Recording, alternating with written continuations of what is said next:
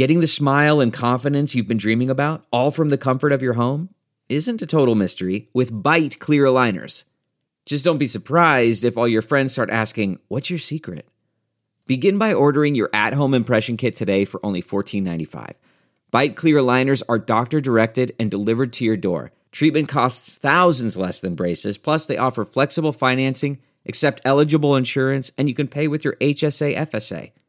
Get eighty percent off your impression kit when you use code WONDERY at byte dot com. That's B Y T E dot com. Start your confidence journey today with Byte.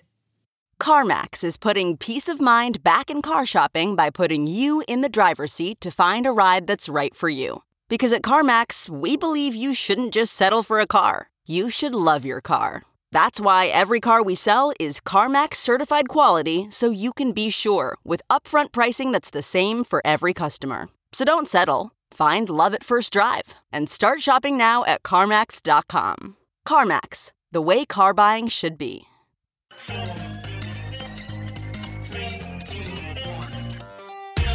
Welcome back to The Breakdown, an everyday analysis breaking down the most important stories in Bitcoin, crypto, and beyond. This episode is sponsored by Eris X dot com, the Stellar Development Foundation, and Grayscale Digital Large Cap Fund. The Breakdown is produced and distributed by CoinDesk. Here's your host, N L W. Welcome back to The Breakdown. It is Thursday, May twenty-first, and over the last few weeks, we have spent a lot of time looking at the U S dollar and what it means for the dollar to be so strong relative to other currencies. Does this serve the U S? Does this serve the rest of the world? Is there a better system? This is one of the most important questions, not just for the crypto and Bitcoin world, but for economies writ large. And I don't want to lose sight of the relevance or what's happening to other currencies as we talk about the dollar. And so with that in mind, I'm really excited to share an interview with Tuomas Malinen. Tuomas is uh, the chief economist and C E O of G N S Economics, which is a Helsinki-based macroeconomic consultancy. He also is an adjunct professor of economics at the University of Helsinki. I came across Tuomas earlier this year when he wrote a really brilliant thread called Why the Breakup of the Eurozone is a Near Certainty. It's a really, really interesting thread, and my conversation with Tuomas did not disappoint.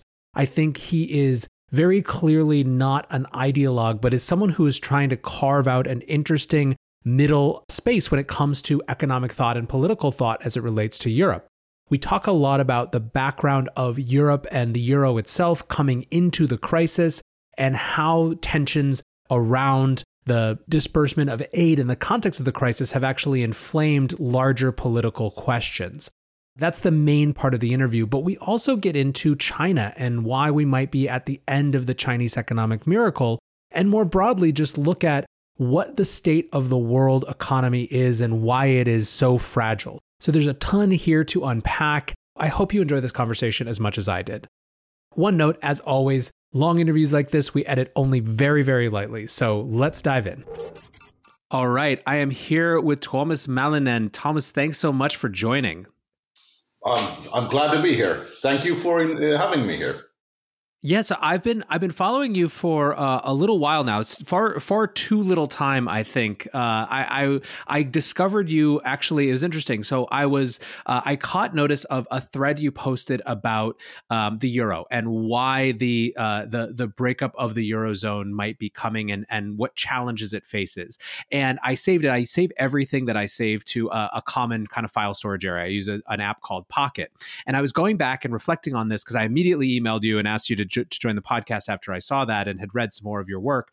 Uh, but then I was going back and I realized that I had also saved a thread of yours on China uh, from January as well. So I, I had, I had, without knowing it, been uh, been following you for even longer than I thought. But uh, I'm so excited to have you here today uh, to talk about, you know, as I was mentioning to you, the, the goal of The Breakdown is to help people understand uh, really how economic systems and power shift systems around the world are changing. And And being a U S podcast, uh, we're naturally kind of a little bit U S centric. But the reality is, is that as much as we are trying to peel this back, and and there may be uh, there may be kind of forces peeling back globalization, we live in a in a highly interconnected, interdependent world. And so I want to make sure we have perspectives that can speak to uh, to different contexts. So um, there's a ton that you can speak to. I know your research is not uh, refined or defined by any one kind of region specifically, but I'd like to maybe start with this idea of uh, of Europe and talk about the euro in in the context of this COVID crisis and and maybe how it's exacerbating forces that were there before.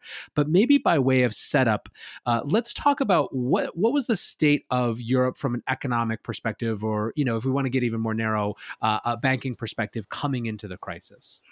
Well, it was weak, to say the least. I, the, the the latest figures just before the, the corona crisis hit basically showed that we were already in recession, and now this is a this is this, this massive economic hit will push us into depression. But the thing is that they uh, and this is something we have been kind of touting to our our uh, U S customers, uh, and also which have been constantly ra- raising in, in Twitter, that the that the European banking sector is actually the biggest threat to the world economy this time around. So it's it the, the shock, the actual shock is probably not going to come from from U S but from Europe. And the thing is that what what uh, what creates the fragility of the European banking sector, it basically starts in, in two thousand eight, when we had the global financial crisis. And, and while in the U S they let a huge number of banks fail, uh, in Europe they did no such thing. So they bailed out the banks with li- very limited funds, uh, and they also allowed The, the banks to keep some of this toxic stuff, you know, the C D Os and stuff like that, in their balance sheets, and, and pretend that they had some value. And this kind of made, made the, the, the, the, it kind of zombified the European banking sector from the beginning, from the two thousand eight crisis. And then we had the, um, the two thousand ten to two thousand twelve crisis, which is usually referred as the European debt crisis, although it was the European banking crisis. Uh, and they, the, the banks that were in trouble were, were basically German and French banks who had lent heavily, heavily to Greece.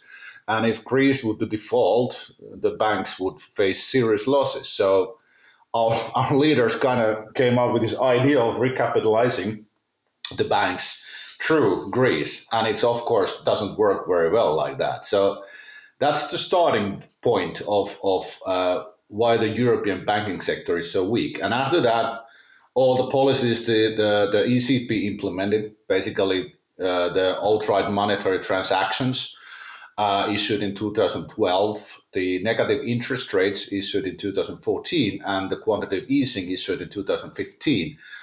All made the, the European banking sector uh, more weak. And uh, the thing why the European banking crisis is, is so dangerous for the rest of the world is that we have the biggest concentration of the global systemical, systematically important banks.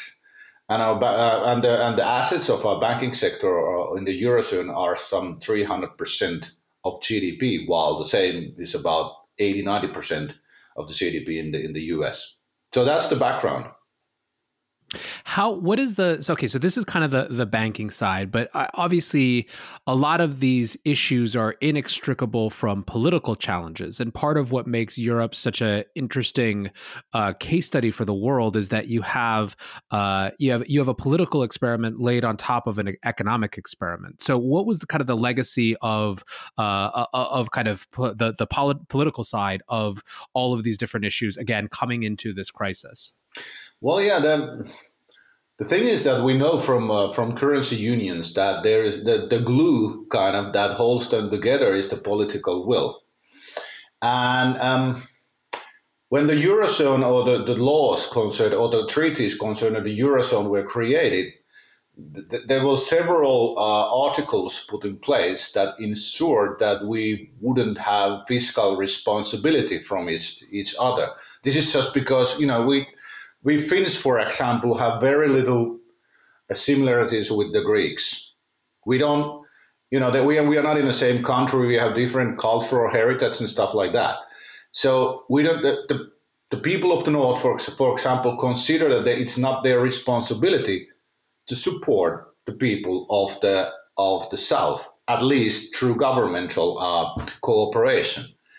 And what the two thousand ten two thousand twelve crisis did is that it kind of enforced us, uh, or the pol- uh, politicians of the northern of all Europe, basically enforced the the people of the northern con- member countries to support the the, the southern countries, and it, it started to show as a uh, as a huge rise in the in the support for populistic parties like the True Finns in, in Finland and the Alternative for Deutschland in Germany, just be, just because the, the, the our leaders were kind of um, twisting the rules we agreed when the euro was set up. And after the two thousand ten two thousand twelve crisis, there was the uh, refugee crisis in two thousand fifteen, which caused kind of the same thing. So the E U kind of forced many uh, of uh, northern nations to take a lot of refugees, which they didn't want to take, or the people didn't want to take. And this also raised the, the, um, uh, the popularity of these populistic parties. And these two events have kind of eaten away the political support among the people to kind of sup- keep supporting the the, uh, the construct of the euro and, and the weaker member nations. So it's a it's been a it's been a, a kind of tragic route for the last ten years, which has eaten away the, the political cohesion and will. And like I mentioned, the the, the thing is that it, it makes this. It makes the current situation inflammable because uh, uh, uh, the flammable, I mean, because the uh, the now we would need the political support and will more than ever, and it's it's the weakest we ever had. So that makes a case that the, it's very very likely that the Eurozone will not uh, uh, survive through this crisis. So, okay, so we have a structurally and an increasingly weak European banking sector. We have declining uh, political will. And so your your thesis or, or the next part, so your thesis is that it, you the chances of the Eurozone not surviving this crisis are higher than ever. And then you said that the three questions the Eurozone now faces are, one, will the European Central Bank be able to provide support for sovereign bond markets through Q E? Two, will national authorities accept the terms associated with possible bailout loans? And three, will national political leaders continue to support the euro? And just for context for people who are listening, this was written on May twelfth. So obviously we've lived lifetimes in the eight days or whatever it is since then. But could you explain just a little bit about, about those three three points, maybe as a way to, to get into the rest of this conversation? Yeah, well, the first one is that the E C B uh, has been strongly supporting the, the, the sovereign bond market of the of the Eurozone member nations, and thus supporting the, the, the fiscal capacity of, of especially the weaker nations. The second is that the, um, the austerity programs that were unleashed on the uh, weaker member nation or the crisis na- nations in two thousand ten two thousand twelve were highly unpopular in those, uh, in those countries, which is no surprise, of course. And the third is what I kind of referred to was the will there be enough political support for in the northern member countries to keep kind of uh, pushing or giving money to the, the, the southern or the, or the weaker member countries. And as it currently stands, all these three are failing.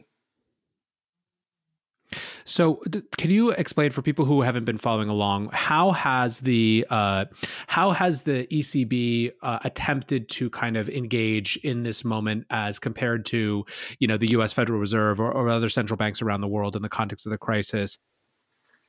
Well, the, the, the, the uh, original response of the E C B was very similar than in the U S. They started the, um, what was it called? It was the... Uh, Pandemic Emergency Purchase Program, uh, which they just bought a huge uh, uh, amounts of sovereign debt from, from the Eurozone, and they also bought some uh, uh, corporate debt. So, but the, the thing is that in the original Q E, it was the decision of the E C B and the European Court of Justice that the purchase program needed to follow the capital key of the E C B, which means that they need to buy the sovereign bonds in a, uh, according to the capital the countries have uh, issued to the E C B. So there are certain, like the the uh, I think it's over twenty percent, but then they, they can buy uh, German bonds and just two percent of Finnish bonds, for example.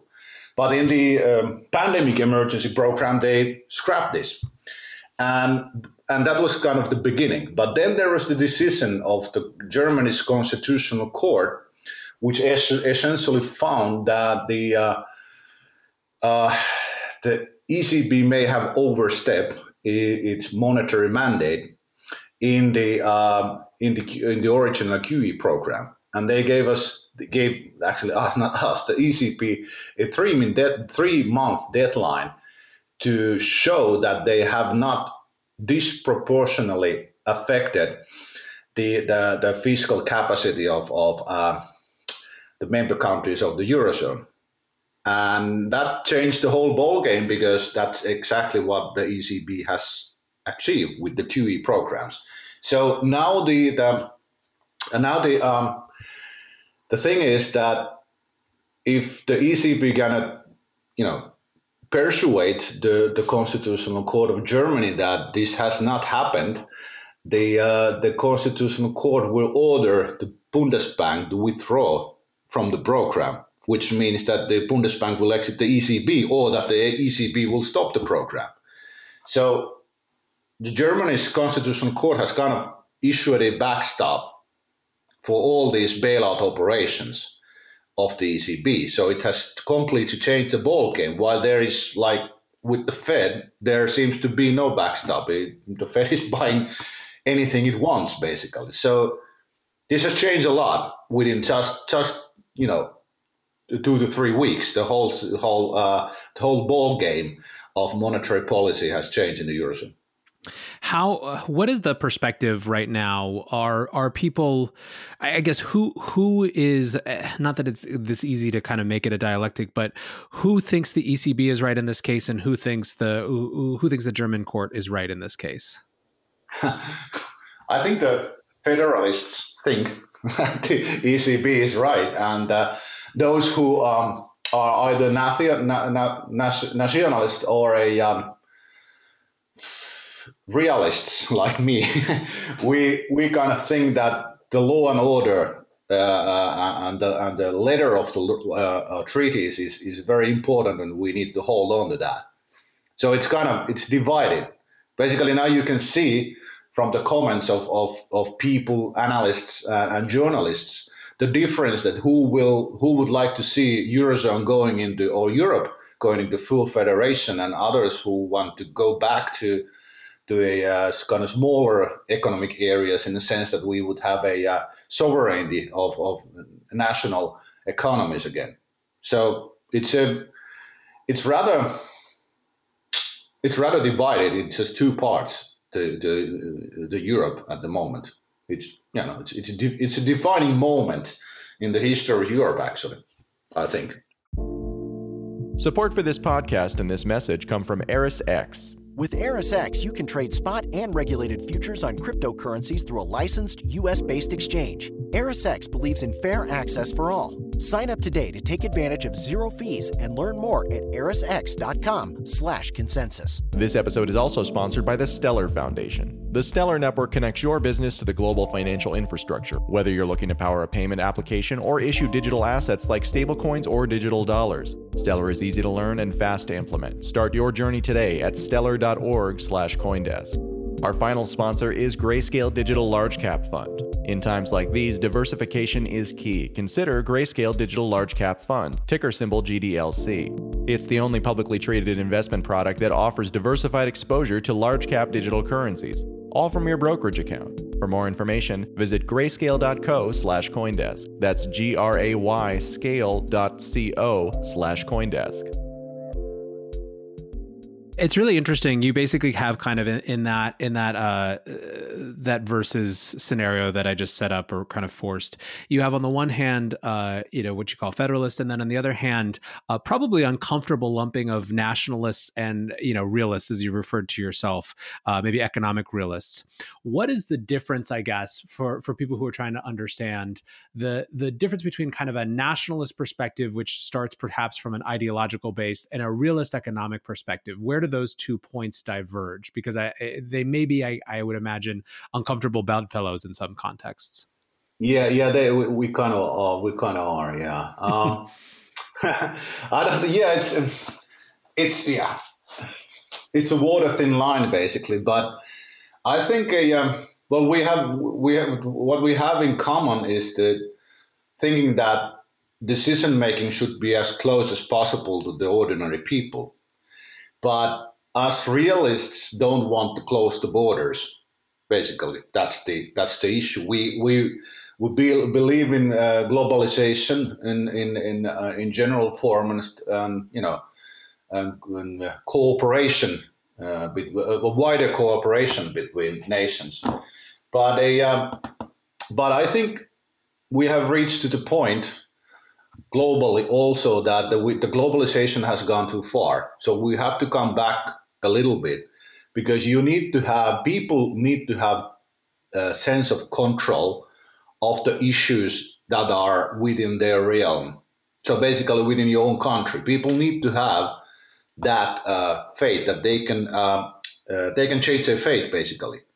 So the thing is that if you compare to the U S and U S, uh, Europe, Uh, the U S states have more sovereignty now than uh, the member countries of, of the European Union. And this is something that should not be, because we don't even have a federal government, at least yet. So Europe, E U went, the European Union went too far. It has it has tried to grasp the, grasp the power in any, any place it, it can get and transfer it to Brussels. Uh, and this has created a, a. This is basically what's behind the rise of, of the populistic parties, because people don't want people don't want to lose control of their own nations, and that's the biggest mistake that the European leaders have made. I think this is a really important point of nuance, because uh, especially it gets so amplified in uh, in, in kind of the, the media model, but there is a big space between sort of a, a, a nationalistic country first at all times in all contexts and a purely globalized, we're one big global family no matter where you are, right? There's a huge amount of, of meaningful space in between. And it's interesting to see, you know, the U S has an interesting spot in the globalization conversation, obviously, because of being the world's reserve currency, because of kind of the, the legacy of comparative economic power. But even now, you're starting to see people have a conversation, whereas, you know, five, ten years ago, again, it was presented as these kind of very, very diametric sides. I mean, Donald Trump won on uh, on with, you know, MAGA hats, right? Make America Great Again. And that, that sort of uh, appeal. Whereas now you have uh, the start of, I think, an interesting political breakdown a little bit, where you have people who have been traditionally left and and kind of liberal or pro pro globalization, called maybe neoliberal, who are like, huh, maybe we should be able to produce masks, you know, here in the country. Maybe maybe certain types of supply chains are actually, you know, national security concerns, and and the idea of a totally subverted global world order with just just in time uh, supply chains might be might be going too far in the face of what we might want is some national resilience. And that doesn't mean that they've gone full, you know, close the borders and and screw China. It's more that there's this this open middle space that that hasn't perhaps existed there in the political conversation. So I guess I would ask is, you know, is there any of that middle space, or has the conversation politically calcified so much that it really is kind of the the full federalist, you know, uh, E U and Euro as it is, and expanded integration on the one side and nationalists on the other, or, or you know, uh, are, are there more of you basically? That's a very good question. I, I was kind of hoping that when the Brexit was done, people were, or was agreed by the, by the British people, uh, that the people would have woken up to this. But I, it seems like the the battle lines have been hardened. You know, the the, the guys who want, the people who want the Federalist Europe are are more aggressive than any, ever, and the, and the middle ground is there. It's it's strikingly obvious that there is a middle ground. We need to act together in Europe too, you know, cooperate. But currently the battle lines are so hardly drawn that I don't. I fear that we will be facing a complete collapse of the European um, cooperation before we can build it again. And this is just because the federalists are pushing back so hard, not giving up an, an, an inch. And that's a very, very dangerous strategy, because if you look at the history of, of humanity, you know, sovereign government, sovereign countries have always defeated these kind of multinational things at the end. So it's just something that I, I would really not like to see, that the whole European Union will fall apart. But the, the, the for example, leaders of, of France and Germany are now pushing so hard for the uh, for the fiscal transfers that I fear that when there is this pact going against them with basically uh, Sweden and uh, Denmark and and and the Netherlands, and it may and the, they are promising something to the Italians and Spaniards that I don't think many of the northern countries want to keep, and that is where you create a serious rift and a uh, the likelihood of complete breakdown of of relations. And when that has happened in Europe, bad things have followed, that we know. So this is, it's, it's not lucky looking good at the moment for Europe, because we don't recognize recognize the, the middle space that is definitely there. So this gets to uh, uh, something that I've seen you say numerous times, both in, in your your own tweets, but then kind of responding to others, which is this idea of dismantling the euro to save Europe. What does that mean? It means that we we agree uh, in in a in a common fashion that the euro was a failure, and we just decide in a secret cabinet meetings that we dismantle it.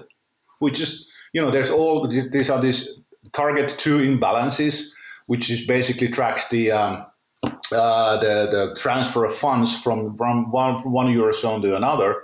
We have this, E C B has bought a lot of these sovereign bonds, and, and we have this pan-European payment system, which we which we need to have also in the future. So we just agree that we keep all these or handle these. We agree politically how they are handled, and just, you know, let the euro go.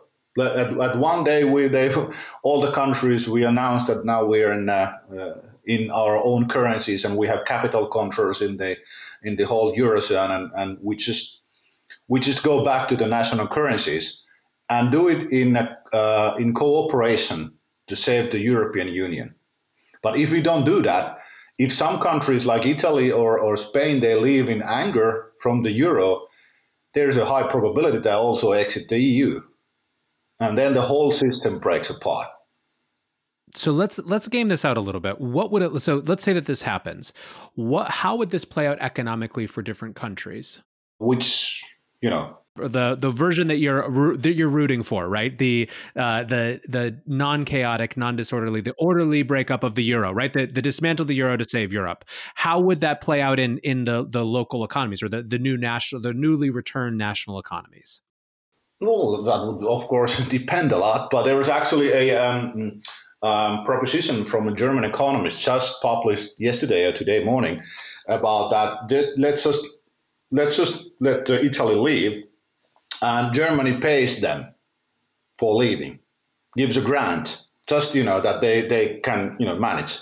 And there are several scenarios how this could play out in, in each country, but they, there's all there's. There has to be some defaults, basically, on the on the on the most indebted countries, and well, going country by country is not possible in this in this interview. But they um, and we don't. I haven't analyzed it in the in the. Sure, sure, sure. In, but but the it would go fine if we would just, you know, support each other and and the. Uh, and we will we will most likely have a banking crisis. We just have to go through it. So it, it, it will not be easy. It will be economically very difficult, but it would give us the possibility of a very fast recovery after the crisis. And that's what we are aiming here. And when countries' re- economies recover, cooperation also recovers. So it would be very important looking to look in the future that uh, we get rid of the euro, because it would most likely revive the economies of, of well all the all the suffering nations. All, only loser would be probably Germany, but she would be she will would be just fine. Do you think in some ways that the ability for European member states to uh, figure out ways to support each other is actually easier outside of the euro context if this scenario were to come to pass? Yes, I'm definitely, I'm certain it is, because then, you know, then the people would probably support it more, because they just, you know, that that would be a, um, what's the word? Lacking the word. But anyway, it would be, um, it would come out of the good goodwill of the citizens, not because we had to have to do it, because otherwise the euro breaks up. You know, now now is this politicians are telling us that we have to do it. We have to do it, or the eurozone breaks up. And that's that gives a when people cannot say that I help you because I want to help you, but I but we are told that you are have to, you are forced to help. That's not nice. That that is that doesn't create any goodwill towards the project. So I think if we would get rid of the euro, people of Europe would naturally start to cooperate with each, with each, with each other more openly, as we you know we live in the same space. Yeah, it's interesting, right? So you keep this you keep this model of open borders where the relationships between people is preserved, the easy flow of business between countries is preserved, and then all of a sudden you have a crisis in uh, a southern state, Italy, and German leaders get to make the case to their people that whatever deal they want to cut is uh, the right one the, between those two nations, and it's designed, right? That that's kind of the mental model, instead of this emanating from on high, or the feeling of it emanating from on high, and it is the obligation, right, of uh, of the people of you know X prosperous country to to foot the bill for for some other place. Exactly. Yeah. Well, this gets us to an interesting an interesting context for the uh, for the essay that you wrote this morning. Can you tell us a little bit about that? Yeah, actually, I, I wrote a you know, blog, an essay, demanding that the Finland will exit to Europe. And the reason for it was that the, uh, the France and Germany have now agreed that there should be fiscal transfers in the in Europe. And this is prob- very problematic because, um, like I mentioned, when, when we uh, created the, the Eurozone, there was a treaties put in place, which made sure that we will not uh, bear the fiscal burden of other, other countries. And so Germany and France are proposing something that's, that is directly pre- breaching this. Moreover, the, it's all also breach of several constitutions like that in Finland. So we are going. We, we have gone to the, uh, the... The situation seems to be such that saving the euro, the European leaders, at least in Germany and France, are willing to sacrifice or go into unlawful, uh, of, of, uh, uh, unlawful place, basically, and that is really troubling because you know we the, all the, all our countries are based on the on the idea of law and order, that we follow the law whatever happens, and now they are willing to throw all our treaties away and constitutions away just to save a currency. So it's just, you know, it's it, we we it, we have arrived in a place where, you know, unlawfulness reigns, and I don't think Finland should be in it anymore. And the th- another thing is that we have the euro has hurt us badly. We have a very kind of small or narrow industry um, export base. Uh, and they, uh, we we have always relied on the currency to uh, to depreciate when we have a uh, you know when the demand for our exports drop, and it has always helped help us in the future. And now we don't have it. And then every time we have crisis or, or recession, it, it takes a, a long time for Finland to recover, or the Finnish economy. So the euro has also been hurting us. But now it's just if, if we are suffering in the euro, and now we would need to go to an unlawful place also. So I don't, that's not worth it. So it's just better to leave. Yeah, it's interesting. There's a there's a there's a bit of a tail wagging the dog thing happening when the desire to preserve uh, a, a a choice, right, a, a, a euro, a construct, uh, starts to dictate policy, especially when that the what it dictates is a certain type of crisis time power creep. Um, I mean, we're certainly seeing that that you know crises always create power creep uh, in the political sector. Um, I think in America you're seeing it most acutely now with the blending, let's call it, of the Fed and the Treasury uh, through, you know, special purpose vehicles or, or whatever you have. But it's a it's a common story. You know, it's interesting hearing you talk about uh, uh, talking about the the the euro's deleterious impact on um, on on Finland just in general. Though, you know, this is something that people are starting to ask questions about in the U S. The strength of the dollar, you know, because the U S dollar is the world's reserve currency. You know, we always are going to run trade deficits just to get dollars out into the world. That's kind of the, the nature of the beast. But but the cost of that, and this is just built into the system, is that the currency can't really find its natural equilibrium via trade, right? It can't it can't have, you know, uh, momentary or, or, you know, few year down cycles where all of a sudden our exports become more uh, more competitive, really, because there's just artificial demand because everything is priced in dollars. And that's that's becoming more and more of an issue, the the farther out from the initiation of the the, the dollar-led system we get. Yeah. A good point. Yeah, that's that's that's your problem. Yeah, exactly. Oops. Oh well. um, so listen, I, you know, I I think that there's there's so much to dig into in the euro. I really appreciate you taking the time to look into that. But I do want to ask you about a couple other parts because again, your your uh, your your research is is is truly global, and so I wanted to touch briefly on China. China, uh, you know, is is kind of a, a a third leg of this conversation as it relates to how the economic uh, how economic power is balanced around the the world coming out of the COVID crisis. You had a really interesting tweet storm at the beginning of, uh, I think it was in January, where you said that China's leveraging and deleveraging has driven the global business cycle. And reading back through a number of your uh, other uh, blog posts on on the site as well, uh, you've written a lot about how um, how we're kind of experiencing the end of the Chinese miracle and how it really kind of started in the great financial crisis. So I guess I'd love to hear your take on China coming into the COVID crisis uh, and maybe coming out of it as well.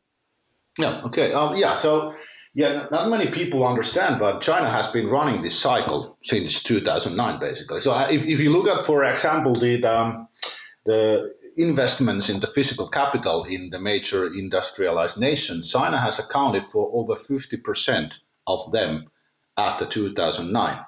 And moreover, it has accounted for over sixty percent of all new money or credit created globally since two thousand nine. So this has been a, been China's cycle. Before they were usually U S cycles, but this has been China's cycle. But the problem is that since two thousand nine, the, the the debt of China has grown about threefold compared to G D P, so it's three times faster than the G D P, and that's something that just cannot last. And and the thing we we were talking about, the deleveraging and leveraging cycle, uh, is that they China has tried to deleverage to stop the growth of debt few times, like first time in, in two thousand fifteen, which led to the mini recession and uh, in in China and globally, and then they started to leverage again, and then end of two thousand seventeen they started to deleverage, and they uh, all the all the times China has done this, the global business cycle has followed them up and down, up and down, depending on on the on the are they deleveraging or leveraging. And this this has been really phenomenal and and uh, and strict correlation since at least two thousand fifteen. And many people in the U S, for example, are very hard time of, of accepting this. But this is what has happened. It, it is very clear in the in the indicators. Uh, but the problem is that when you create a, a lot of debt, uh, and and what happened? Okay, let's go back in a, in two thousand nine. The China Chinese government forced, basically, it, it can come on command banks to lend. So it forced banks to start lending massively. And when you force banks to lend, a, me- a lot of that will go to unproductive investments. So slowly, the productivity growth of China started to creep down, And in two thousand twelve, it went negative. And it has been negative ever since. So China is investing, it's growing, but its productivity is declining. And this is something you never, ever observe beyond or outside uh, uh, economic crisis or some bigger shocks. So I consider that the Chinese miracle, the very fast growth that started in, in the in the uh, late nineteen seventies actually ended in two thousand twelve. And since then, they have been on, on borrowed time. And the thing is, when these massive uh, debt uh, uh, bonanzas, which China is now driving, when they come to an end, there is a collapse.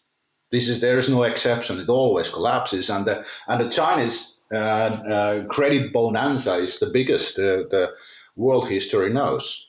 So we are definitely heading to a, the end of the current Chinese miracle, at least.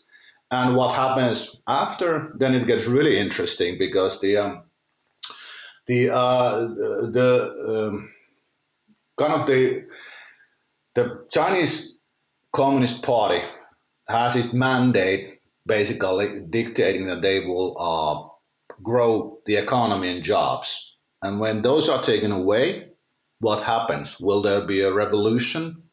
There's one Finnish researcher. Uh, China researcher who has said that China has a uh, revolution in about every seventy years, and just last year China had the seventieth uh, anniversary of establishing the, the co- communist China. So it would be time, according to that logic, to have some some uh, bigger uh, you know shuffling of, of the political scape of of, uh, of China, but we have to see. But the economic growth is ending, that's for sure. And the coronavirus, just you know, it was just the uh, the thing that broke the camel's back or something like that, because it, it they will deliver the massive economic hit. But the road that China is has been has already is is the road has been such that it will end end to a collapse, regardless of the shock that will initi- initiate it. It's interesting. This is, I mean, this is a point that you've kind of been making more broadly too about the the world economy, which you see is very fragile. Uh, you wrote a piece on March seventeenth called "Financial Markets Are Becoming Unhinged," and you said, "As we have argued repeatedly, the crisis most likely started on the sixteenth of September twenty nineteen within the repo markets. The coronavirus is only the trigger, and now a convenient excuse for emerging and unfortunately very real economic calamity." Uh, I guess what what was the thesis of that article, and just it's kind of your, your thesis writ large, and how do you see that playing out now? Do you think that central banks are going to be able to kind of prop this up uh, one more time, or are we really at the end of a super cycle? I think we're end of the super cycle. The thing is that what, what broke down in, in sixteenth of September was this kind of massive leverage cycle, leverage cycle in the in the global financial order.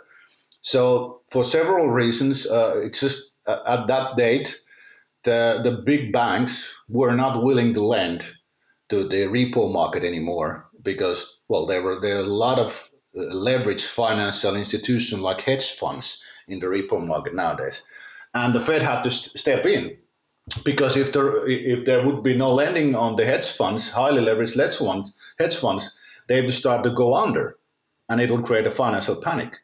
So that's why we consider that the the financial crash actually started already then. But of course, what the Fed did is stepped in and started to buy the U S Treasury, treasury bills and started to provide a massive amount of liquidity in the, the financial system again. And then in, in mid-March, uh, the U S financial markets were basically in a, in a state of collapse. So and the Fed stepped in and started to prop up every single major corner of the capital market. Our our um, our um, U S partner actually uh, uh, said said that that that was the end of the free American capital markets. And but the thing is that this is they can they can face, Fed can basically save the financial markets almost from any fate except the one that hits the real economy, which the coronavirus has now done. So you cannot you cannot print demand, or you can try to print the demand by financial, financing the government But that will always lead to the destruction of the value of money eventually. So I think the Fed is trapped. All central banks are trapped. This is the hidden real economy they cannot fix. They will desperately try to keep the financial markets afloat. But the thing is that financial markets cannot indefinitely go the, uh, um, uh, detach from the real economy because we're in the same economy. So at some point, the financial markets need to correct on the level where the real economy is going, and that implies a crash. What are you watching going forward? What are the what are the key signals that you're looking out for? Junk bonds, basically, and and all the real economy indicators, basically, you know, all the all the basic stuff like um, joblessness uh, uh, and all leading indicators and stuff like that. But I would watch the junk bond yields and spreads very co- closely, because there you can see when the financial markets are starting to become unhinged again. Tuomas, this is such a, a great conversation. Uh, I, I could pick your brain for uh, much longer, but I really appreciate you sharing your insight. Thanks for being here today. Thank you. Thank you for having me. The piece of the conversation that I keep reflecting on is this idea of a middle space between the European Union as it is conceived now and the euro as it is conceived now must be preserved at all costs, and this rising tide of nationalism on the other side. There's a huge middle space, and this is reflective, I think, of U S politics as well. There's a huge space between democratic socialism and rabid kind of right ideology on the other side, where people can debate and disagree, but have a kind of rational conversation about trade-offs and economics and what is right, not only in the short term, but in the long term, divorced from strict ideology. That space is the hardest to claim right now for a number of reasons. We're at the end of cycles where they reward and incentivize highly reactionary attitudes. It's also hard to claim that middle ground because it doesn't make for good headlines. It doesn't work within the media model, which, if anything, says that's why we need a new media model. It's something I think about all the time. I'm sure we're going to be talking about it more. And for my part, I appreciate you guys journeying with me on this alternative media path where we get to hear from a lot of different perspectives, some that you guys probably agree with and some that you guys probably don't. So I appreciate you. I appreciate you listening. Until tomorrow, be safe and take care of each other. Peace.